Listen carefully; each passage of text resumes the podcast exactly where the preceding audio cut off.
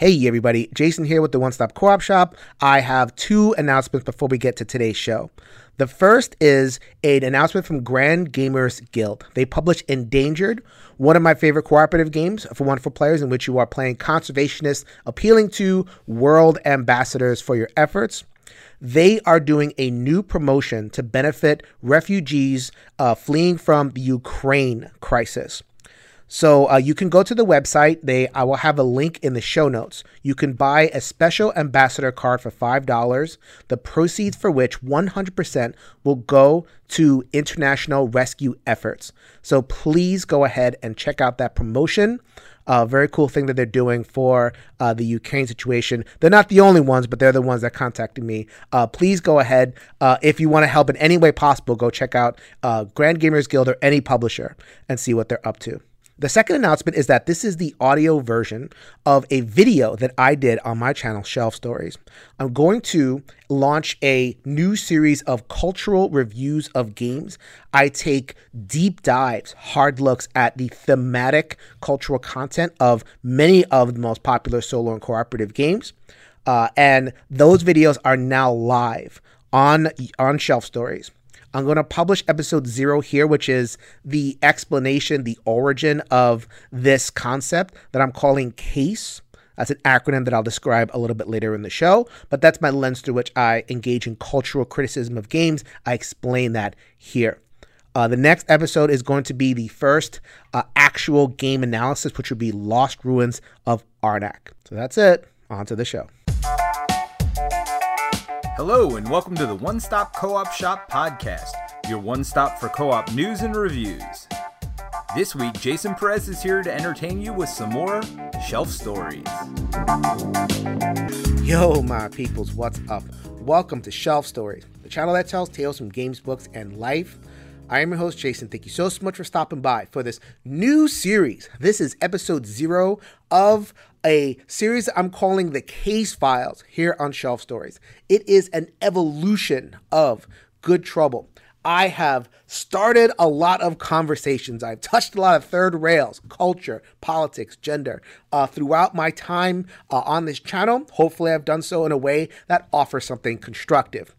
Uh, this new evolution that I'm calling the case files uh, will be a series of episodes that are much shorter and get to the point, look at individual games, and uh, pass them through what I'm calling the lens of case. CASE is an acronym for cultural appropriation, stereotyping, and erasure. In terms of things that can go wrong on a table in terms of its messaging or uh, the experience that it generates, I think that this acronym covers a huge chunk of it, if not all, of the ways that board games can go wrong. So I am going to, you know, feature some games there. But first, in this episode zero, I want to define terms. All these terms are up for debate. Uh, lots of different opinions on them. So I'd like to be very clear on what I mean uh, with each of these terms: appropriation, stereotyping, and erasure.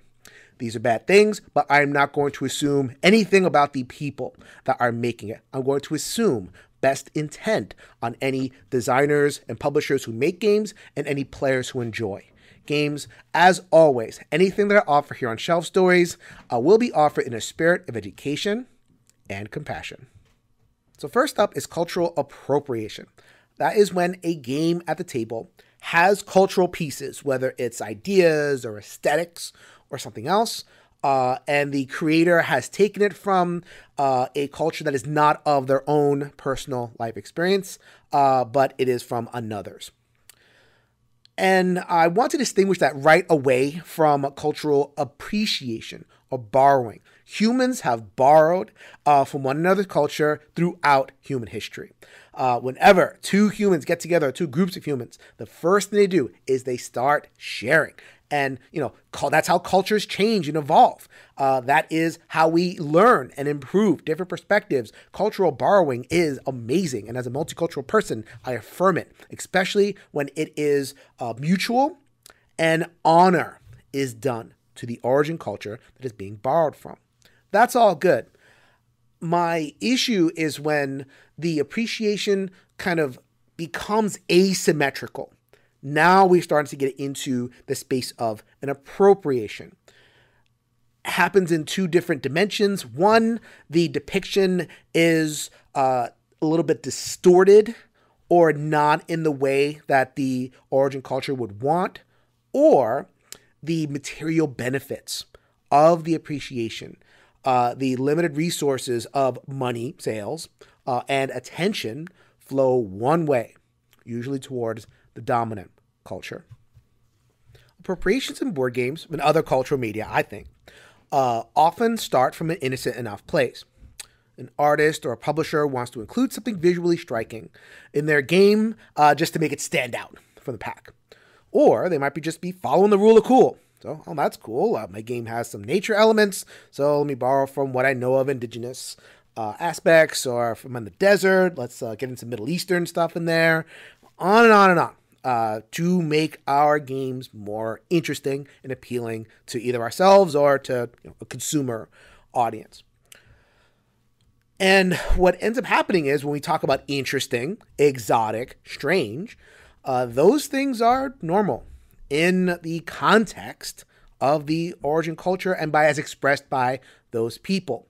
So it is in that translation we take something that is normal and lived in its origin context, we extract it and present it in our own way, according to our own life experiences, using our biases and blind spots and all the other stuff that happens. That's where we get distortions. Photocopies are never as good as the original, no matter how hard we try. And because of that sort of filtering effect that happens as we translate one cultural aspect to another, it's where we get unthinking stereotypes and disrespectful presentation, or flat out cultural lies that I'm happy to call out whenever I see them. We can do things like present serious cultural dress as goofy cosplay, or turn a rich tapestry of cultural pieces that exist in different cultures. There is very rarely one indigenous culture or one Middle Eastern culture or one Asian culture. It's a tapestry of a lot of things, but then it becomes this kind of generalized, reified thing, smashed together, collage way, or uh, something along those lines. Appropriations can take all sorts of different forms. Those are just two examples. None of this is to say that there's any uh, ill intent involved. It's just things that could happen when we appropriate from cultures if we're not careful or if we're not working with somebody from the origin culture. Even further, beyond these distortionary effects, appropriations can represent actual theft of something valuable and limited. The creator could, for example, fail to give adequate credit to the origin culture at all which we call stealing. and I'm happy to call that out whenever I see it as well, especially for larger projects. And this is a really subtle point I'm very happy to articulate in the comments below and also in future videos. The bigger your project, the more millions it makes on Kickstarter, uh, the more it is branded, uh, so to speak, uh, in the gamer community.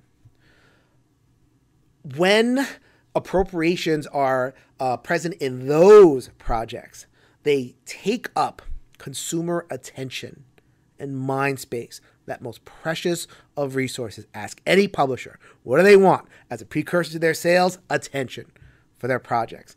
And when an appropriation gets all the attention, it makes a creation from uh, someone from the origin culture, it's harder for them to get that attention. If I have in mind a stereotyped uh, native with the big feathers and you know the bones and weaponry and all that all that kind of thing, uh, that becomes the default idea, and it's harder for the POC, the indigenous person or whoever it is, to present something authentic and more three dimensional if the white American or European designer gets there first, the POC has to work twice as hard to get half as far to get the attention of consumers and gamers. That is appropriation. The line between the two is very thin appreciation appropriation, but that is what I'm going to spend my case files series exploring case by case. I've already begun talking about uh, distortions in cultural depictions. Uh, let's drill down. Let's talk about the S in case cultural stereotypes. These are two dimensional, inauthentic, unnuanced depictions of people and cultures. And marginalized uh, folks uh, like myself or our communities deal with this stuff all the time. Some of the worst ones uh, black folks as aggressive and criminal. Um, the merciless Indian savage, the lazy Latino, uh, Muslims as terrorists, the sexualized TNA poses of women, the ignorant uh, manual laborer showing their butt crack, and many, many more. Uh, I happen to think we're becoming more and more conscious of them, and so we're getting less and less of them in our games. But still, uh, a lot of times they'll pass through the filter, especially when the creator or whoever's in the room of the creation process isn't aware of these uh, stereotypes for whatever reason. And once again, I will call those out every time I see them. But it might not be ragingly offensive on its face. Uh, a lot of cultural things can become stereotypes when they are seized upon and presented over and over and over again. In Western culture, we have a bias towards things that are exotic, inanimate, and dead. Reason being, these are things that are more easily commodifiable. We can extract it and you know, process it and sell it. So that's why we have that bent or a big part of why uh, we have that bent towards uh, those aspects of cultures as opposed to uh, living things or expressions from living people. Exotic, I've talked about before, things that are separate from us, you know, generates that sense of, you know, striking, attention getting, escaping when it's exotic and different from what we're used to. That's one. Uh, inanimate, you know, uh, not often you're going to get a presentation of a Mexican without a sombrero. Mexican equals sombrero, a quick association, boom, done.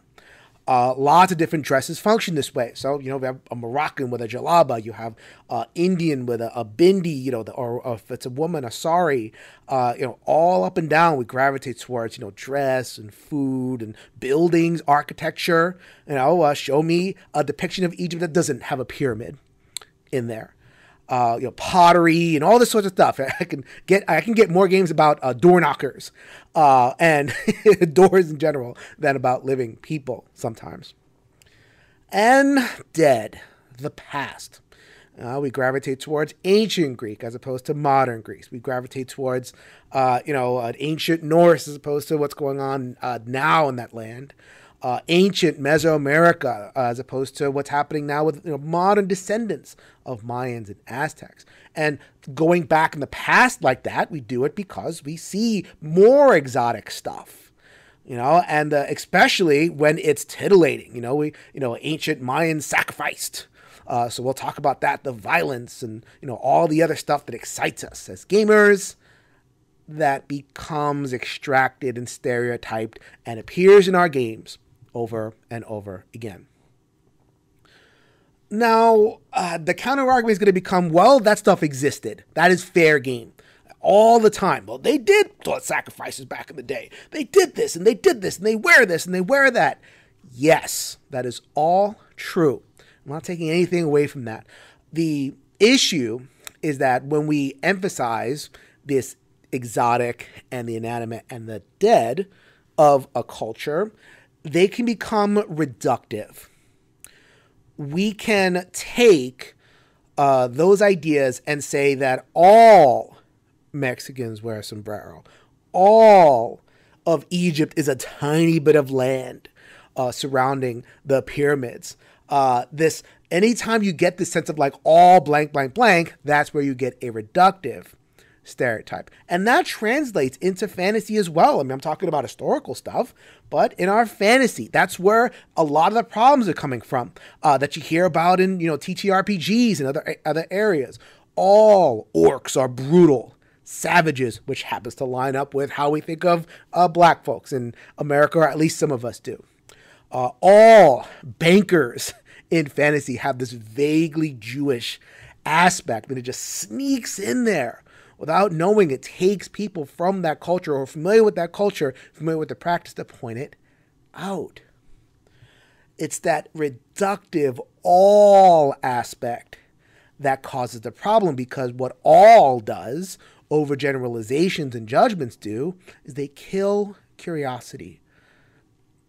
Counter argument, oh, if I bring in a cultural thing that makes somebody curious about the other culture to learn more, but when it's stereotyped, it actually does the opposite. Now I've made the judgment. I don't got to learn about anything. Everything I know is right here in this reified thing. Not only that, that's where the seeds of actual racist stuff can come in. If I use the R word, the R bomb, racism, I am not accusing the creator of being racist, not accusing the person who plays the game of being racist. The thing itself, as a stereotype, can you know, uh, be the seeds of racist ideas that come down the pike later.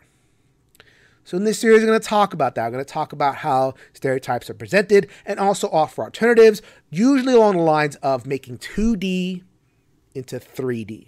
Give something flesh, give something authenticity, bring in people who can help you do that, and usually that's the way forward for stereotypes, which I'll explore in the case series. So now we get to the E in my acronym case, cultural erasure. In many ways, it is the flip side to cultural stereotyping. That is when the depiction is there but distorted in some way. Erasure is when it's not there at all. So uh, it comes up whenever you have a cast of human characters and the human characters look a certain way.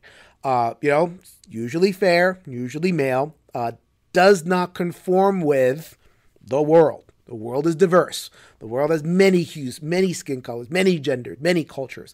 Uh, and it is fair to wonder uh, why the game, whatever game it is, is not representative of the culture. Now, I'm not saying that every single game has to kind of press diversity buttons. Every game is different, has a different story, uh, is doing a different thing.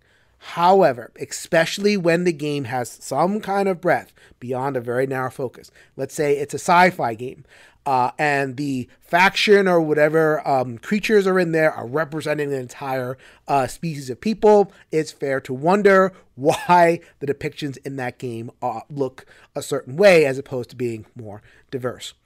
So that can result from different things. Maybe the creators are, uh, you know, of a certain gender and skin color, and there's not a lot of diversity uh, making the game, or it's intended for an audience, and the assumption is that the audience it looks a certain way as well. So those are kind of surface things, and we'll explore that in this uh, case files series. Deeper than that, though, there is a whole uh, level and level and levels of erasure, especially when you get to historical games, cultural games, when the uh, when a certain situation is erased that is supposed to be there. The motivation for erasure can be um, lots of different ones. What I find most often is that erasure happens when the game somehow doesn't want to deal with the discomfort generated in evoking an historical thing, like colonization. So then, uh, or exploration, like you have an exploration situation where, you know, let's explore the high seas or let's explore this open land uh, in the game where the game is evoking a real life thing where there was a lot of struggle with, uh, you know, indigenous or natives or whoever was there Wars were fought, conflict was fought, but for whatever reason, that doesn't make it into the game. So that is a level of erasure. Uh, but just you know, removing them entirely is only one uh, strategy for it. There's lots of other ones. Uh, recently, I've encountered a couple of examples of what I like to call monster washing. There's still resistance, there's still struggle, there's still fighting because gamers love that. But let's replace the human analogs or the cultural analogs with monsters, aliens, uh, so that we don't uh, theoretically feel bad about what we're doing, even though the game in other ways is evoking that history.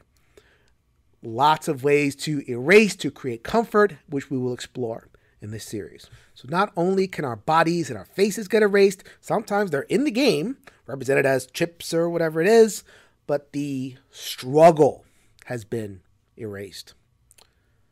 Oppression, exercises of power are constant in human history, but so is resistance to and rebellion against that power. Slaves uh, slowed down their work or ran away or stole property, destroyed property, or even rebelled against their masters. Uh, Indians fought for every inch of their land once they realized what the colonizers were up to. Labor would go on strike, withhold their labor, uh, engage in all sorts of crazy actions when they didn't feel like they were being treated fairly or paid their wage in games though uh, a lot of times you'll have workers represented and you know different uh, peoples represented but they don't do anything. They're inert and the locus of control becomes solely the perspective of the player which is often the boss or the general or some kind of uh, you know active figure that is engaged in some kind of exercise of power now, uh, I can see somebody making the counter argument. Well, games have to do that because uh, every game glosses, every game makes things simple. So we don't have to, you know, uh, take these thousands of things. We're not playing history, we're playing a game, and games have to be streamlined. And that's totally fair. I accept that. I want to throw in the question, though, that whenever we get these glosses and reductions, they're almost always in service of power and flattening and erasing the agency or the very being of marginalized folks. Hmm, that seems a little bit suspicious to me. So, that is how I understand the concepts of cultural appropriation, stereotyping, and erasure case. I welcome any and all feedback. Uh, you know, affirming messages are always good, but if you disagree, if you have different understandings of those concepts, please uh, let me know in the comments below and we'll have a discussion. Uh, I am going to look at uh, games through the lens of these three not so great things, but once again, as I said in the intro, I'll say it again because it bears repeating. Best intentions will be assumed. Just because something is occurring at a table, it doesn't mean that I'm making a judgment about the hearts and minds of the people who are playing it, making it, or enjoying it. So, uh, different games will be looked at, but any review that I make will be an invitation for further discussion. This is Jason reminding you if you can change your mind, you can change the world, people. So, until next time, later, everybody. Thanks for joining us again for the One Stop Co op Shop podcast. Check out our YouTube channel at One Stop Co op Shop. Also, join us for games and discussion on our Discord channel. You can support us on Patreon at patreon.com slash one stop or leave us a review on iTunes. Thanks again, and we'll see you next week for another top 5 list.